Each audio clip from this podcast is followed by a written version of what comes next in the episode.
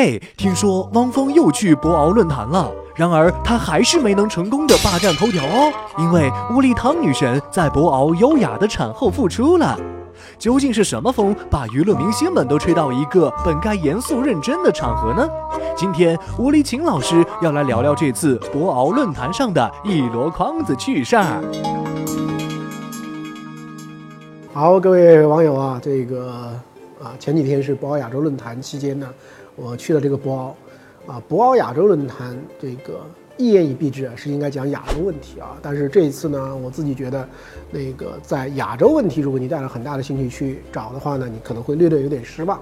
因为呢，亚洲来的这个呃客人呢，并没有想象的那么多。但是另外呢，我倒发现了一些非常有意思的事情，比如第一个呢，这个国际化的这样一个论坛呢，现在来了很多演艺明星啊。那么我参加了汪峰所做的一场以这个艺术创新啊为标题的这么一个活动啊，汪峰啊。还有这个陈鲁豫在主持啊，等等等等，请了一些人。那核心是干什么呢？其实背后呢是为了推广汪峰的这个产品，两款产品。第一款呢是他以前做的这个耳机啊，第二款呢是他做的这样一个这个叫岁月的一个 A P P 啊。那除了汪峰呢，还来了一位这个啊知性美女啊，就是大家非常喜欢的这个汤唯啊。汤唯这个去掉了长发，剪了一头短发，她来干什么呢？跑到了一个叫大自然之夜来讲这个环保问题。那么，所以还用英文呢去朗诵了啊，大自然相关的一首这个诗，叫做这个花啊。那么专门用英语做了一个朗诵。所以我觉得呢，这个博鳌亚洲论坛啊，这个严肃的国际政治的气氛在下降，但是这种娱乐化的气氛呢在上升，这也倒是吸引了不少眼球。第二个我觉得非常有意思的话呢，博鳌亚论坛呢还是很多跟经济相关的话题啊都会牵扯到房价。我自己主持了一个关于土地制度的非常严肃的讨论，四位嘉宾都是我们国家这方面的一流的这个学者，应该谈论的层次非常非常高，非常非常有深入。但是后来呢，我一看这个媒体的报道啊，什么样的标题特别抢眼呢？比如说姚洋冒号，中国房价跌一半，消费者才会这个购房者才会知道教训啊！因为什么呢？姚洋跟我们在一起讨论的时候，他的观点就是说，政府你别管，这房价你就让它涨，涨了以后肯定跌。跌了以后呢，跌一半，比如说他说拦腰斩一半，那大家就知道这个教训呢，就知道不是要你一直追涨，所以这样的一种标题党的标题呢，啊，非常非常的这个流行。但是，啊，跟我们讨论的中国的这个土地制度的改革啊，建立城乡统一的土地的这个市场，这方面呢，这个报道呢几乎寥寥无几，啊，所以你看到这个所有跟啊房价相关联的这个事儿啊。就都报道了，这个非常非常的这个踊跃啊，所以我想这个可见房价不仅仅是这个媒体关心啊，连我们大牌的这个经济学家也被搅入其中了。最近陷入四面楚歌的乐天开始花样示好，不仅怒砸二十二亿誓死守护中国，连社长都高喊我爱中国，中国是祖先的领土。乐天节操呢？所以作为跨国企业，乐天又该如何避免成为政治牺牲品？来听听吴黎琴老师解锁新姿势吧。因为理解，所以等待啊！各位网友朋友，你们听到这句话的时候，会不会觉得还蛮有点诗意的？可是这句话，其实对于啊最近一段时间大家耳熟能详的两个名词，一个叫萨德，一个叫乐天啊，对于乐天公司来讲啊，真的是心中非常惨痛的一种感受啊！用了这个词来表达他们此刻的心情，因为啊，二月二十七号，这个韩国的这个宣布啊。将在乐天这个公司啊旗下拥有的一块高尔夫球场的土地啊，跟韩国的国防部进行置换以后呢，在这上面部署萨德，这个激起了中国民间强烈的这个反弹啊，民间有了限韩令，那么乐天呢备受影响，所以在最近这个时候呢，那么在乐天在这个中国游客占了百分之八十以上的，像明洞啊，我估计有网友可能去过这个韩国。就明洞，就是他们类似于我们中国最大的一些最热闹的商业街这些地方啊，大量的这个商店都是乐天的。那现在呢，中国游客都不去了，所以啊，他就说因为理解，所以等待，向中国游客求爱啊，希望你们能够啊啊，看在我们常年的情分上，能够理解我们，宽容我们一点点。好，那么我们这一期啊，就要谈一谈一个跨国公司在很多的国际政治的冲突中啊，那么。怎样能够避免自己成为牺牲品啊？这样的一个问题啊，乐天这间公司呢，可能在中国的知名度啊，可能没有像三星啊、像现代啊这么高，但其实呢，它是韩国五大集团之一，也是世界五百强之一。那么由于这个萨德事件啊，部署在他们的这个高尔夫球场，引起了中国民间的强烈的反弹，对乐天究竟造成了什么样的啊一个具体的影响呢？我查了一些数据啊，乐天在中国开了这个一百多家的乐天 Mart，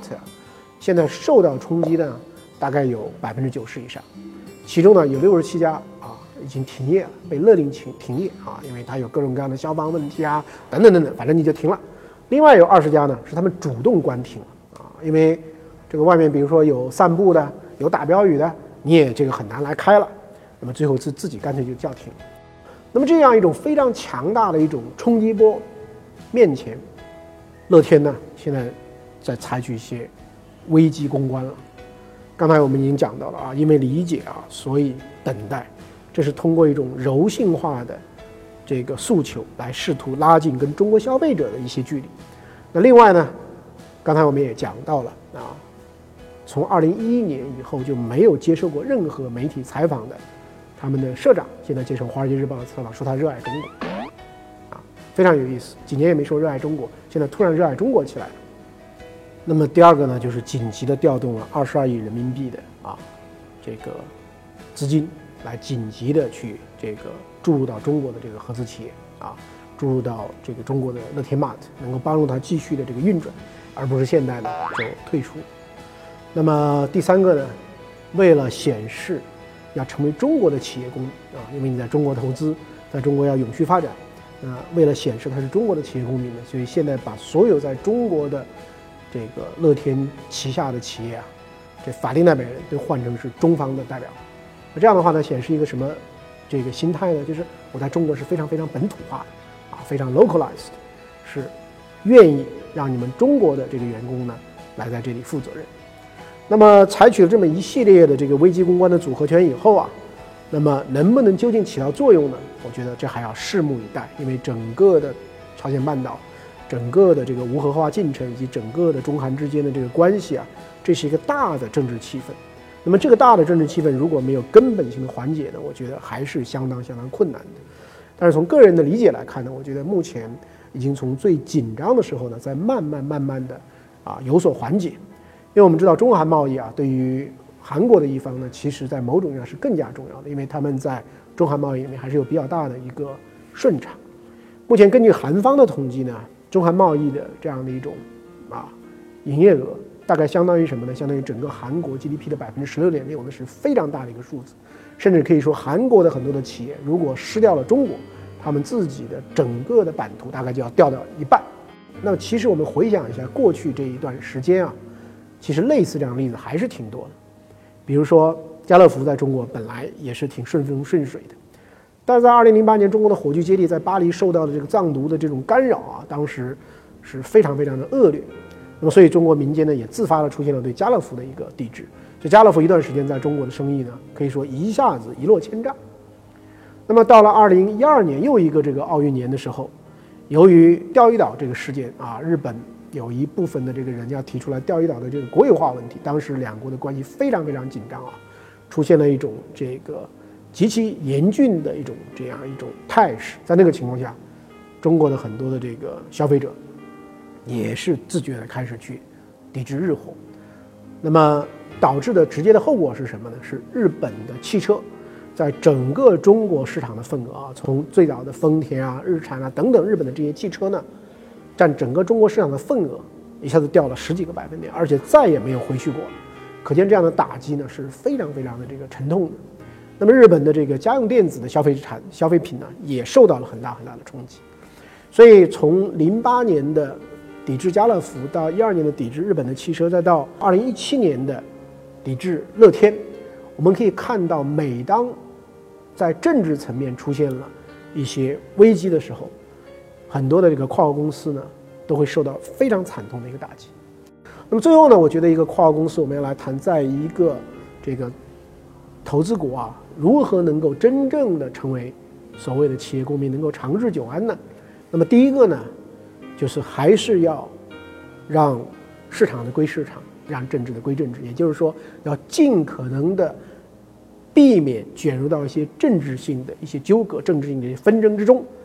那么我觉得这一点呢，那么乐天非常非常的不幸，它卷进去了。那么第二点呢，我想是非常非常的重要的话呢，就是在一个地方的这个投资啊，我认为采取合资的形式可能会更加的持久，虽然它的效率可能没有独资企业那么高，因为采取了合资的这个方法以后呢，其实就是对于本地的资本啊资源。以及合作方的这种依存程度呢，它提高了。那么换言之，某种意义上呢，你不再是一个原来的血统了，你是一个混血儿。那么这样的话呢，大家会有一些部分人会觉得，哎，他也是我们的这个企业成员啊，我们企业的这个一个组成部分。那么对于你的这样一种排斥性啊，一旦出现问题的排斥性呢，就没有那么大了。我觉得这是这个第二点。那么还有第三点呢，俗话说啊，鸡蛋不要放在一个篮子里。那么也就是说，如果在一个地方啊，你的这个投资量过大，也是非常非常有风险的。那当然，具体到乐天这个案例上来讲，乐天其实的投资还是比较多元化的。我查了一下乐天的网站呢，他们其实在全球二十多个国家和地区呢是有投资的。但是呢，在中国这样的一个市场对他们太重要了，所以呢，他没有办法不在中国去做这个更大的这个投入啊，更大的一个投资。那么谈到这里的时候呢，还涉及到另外一个问题，就是鸡蛋。放到什么样的篮子里也是有讲究的，有很多的这个地方呢，国别的啊政治的风险是非常大的。那我跟大家举一个这个相反的例子啊，我以前接触过这个我们上海一个非常大的一个房地产企业的这样的一种董事长，他说啊，当年这个中国一度跟啊朝鲜曾经在中朝边境朝鲜一方呢要搞这个经济的这个开发区，那么他是在那个开发区进行投资签约的第一个人。啊就是要在那里搞很大的这个园区的项目，跟他跟谁在一起签约呢？跟他签约的那个人呢叫张承泽。所以这个签约没有多久以后呢，张承泽大家知道后来被处决了嘛。那么我们这一位的这个企业家呢，后来又要到苏丹去搞一些投资啊，结果呢，在这个回来的路上，苏丹就出现政变了。可见全世界有很多地方的这个投资啊，是国别的政治风险、法律风险、社会稳定的风险是非常非常大的。所以呢，作为一个跨国公司，要做很好的这种识别。那换言之说，今天的这个中国能够成为全球最大的这个外商投资的这样一种区域啊，我想至少它也表明，中国从总体上来讲呢，中国的这个社会的、政治的、法律的方方面面的风险呢，其实是非常非常低的。所以我认为呢，乐天这样的事件，包括家乐福的事件，包括当年日本车的事件呢。从这十几年来看下来，它其实还是小概率的这个单一的事件。那最后一点呢，我觉得说很多的跨国公司，那么在中国来讲的话呢，也应该善尽这个社会责任啊。不仅认为中国的市场重要，同时也要深深的意识到，对于中国消费者的待遇应该跟在这个母国啊以及在全球市场的待遇要一样。这些年，其实我觉得中国的消费者很看不惯一件事情，就是有一些跨国公司的产品跟服务啊，采取双重标准。在中国对消费者的这个标准呢，似乎就可以松一点啊，产品质量啊，等等等等的维修啊，这个置换呢都有很多这个很严苛的一些标准。但是在这个他们的母国很容易，产品稍微有一个问题，我就要召回，我就要这个置换等等等等。那所以呢，我是在这里呢要提醒我们的一些跨国公司啊，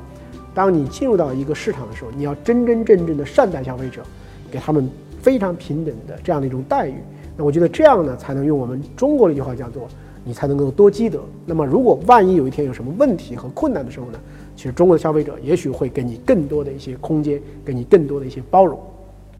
那今年呢是二零一七年啊，那么是亚洲金融危机啊二十周年。那其实明年呢就是二零零八年的世界金融危机啊十周年。所以最近呢开始有一些学者在反思啊，当年的这个二十年前的危机啊和九年前的这场危机。一种看法呢，认为是黑天鹅事件，比如说，突然火山爆发了，突然海啸了，啊，突然这个金融市场崩溃了，这就属于说我们自己没有办法应对，没有办法预知，那么这个叫黑天鹅。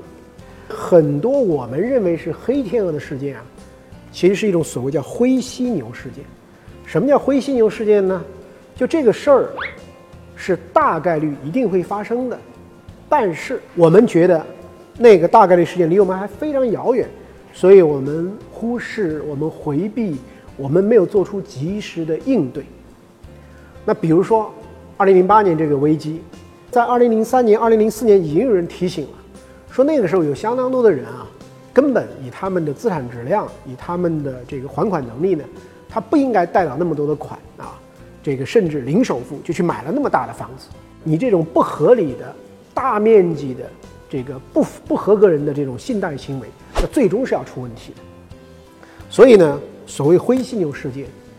就是大概率因为它的扭曲，因为它的不恰当，因为它的这种问题自身的存在，最终一定会爆发的危机。那只是说我们自己不去应对，我们自己不去这个这个设防。那么怎么去避免大概率发生的这种危机呢？就比如说，大家刚才讲到这个，很多人可能觉得我炒股我亏钱是大概率的，但你为什么还要不顾一切的冲进去呢？因为你总觉得你可能是那个侥幸的百分之十，你总觉得你听到的这个信号呢，一定是能够帮你赚钱的，是一个特别特别有用的这个信息。但事实上，这里面就有许许多多的问题啊。第一条叫承认危机的存在，第二条呢叫定义啊危机的性质，那么第三个呢叫不要静立不动啊，就不当回事儿。第四个呢，不要浪费危机，任何一场危机呢都是非常值得我们去思考的。第五个呢，站在顺风口。第六个呢，成为发现犀牛市危机的人，成为控制犀牛市危机的人。那所以的话呢，我想，对于我们的读者来讲，怎么能让自己在这样一种滚滚红尘里面，内心能够更加安静？怎么能看到当那些危机向我们袭来的时候，我们能够开始有效的做出应对？那我觉得呢？这是这本书带给我们很重要的一个启发。秦老师，职场要不要展露真性情？啊，我讲真话的话呢，我觉得部分展露，部分不展露。比如说，当你要展露你的慈悲之心啊，这样的真性情你展露是没问题。但是如果说你要展露你对领导的意见，虽然领导确确实实有些方面做得不好。但是你要知道一件事儿啊，这个隔墙有耳啊，职场竞争也很激烈的。哪天这个声音啊被传到领导耳朵里，那你可能就吃不了兜着走了。所以我觉得这一类的真性情啊，你还是要忍忍忍。请问秦老师，我们还能等到房价下降的那一天吗？哦，我要崩溃了，又要问这个房价。我觉得这个东西啊，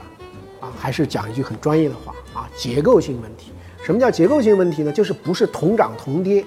有些地方啊可能会涨，那有些地方可能会跌。那至于说像中国的这个一线城市呢，我以前也讲过，就跟全世界的一线城市，伦敦、巴黎、纽约、香港、新加坡、旧金山等等一样，就是涨易跌难啊，跌是非常非常难的。秦老师如何在平凡的生活里寻找幸福感？我觉得这个主要是要调整啊。自己的这个心态哈，因为什么呢？因为每个人都有一颗追求不平凡的心，但是呢，这个世界上能够啊得到不平凡的这样一种外界承认的毕竟是少数。但是我觉得，为什么说啊平凡也可以得到幸福呢？因为如果是平凡中的幸福，你把它定义成自承认啊自认可。那我觉得就挺好。比如说你自己觉得我现在这个很闲适啊，我今天拉拉狗、养养猫，我也很快乐、很开心。那么你不要去跟社会评价标准天天去攀比，那我觉得你也可以得到很好很好的这样的一个幸福感。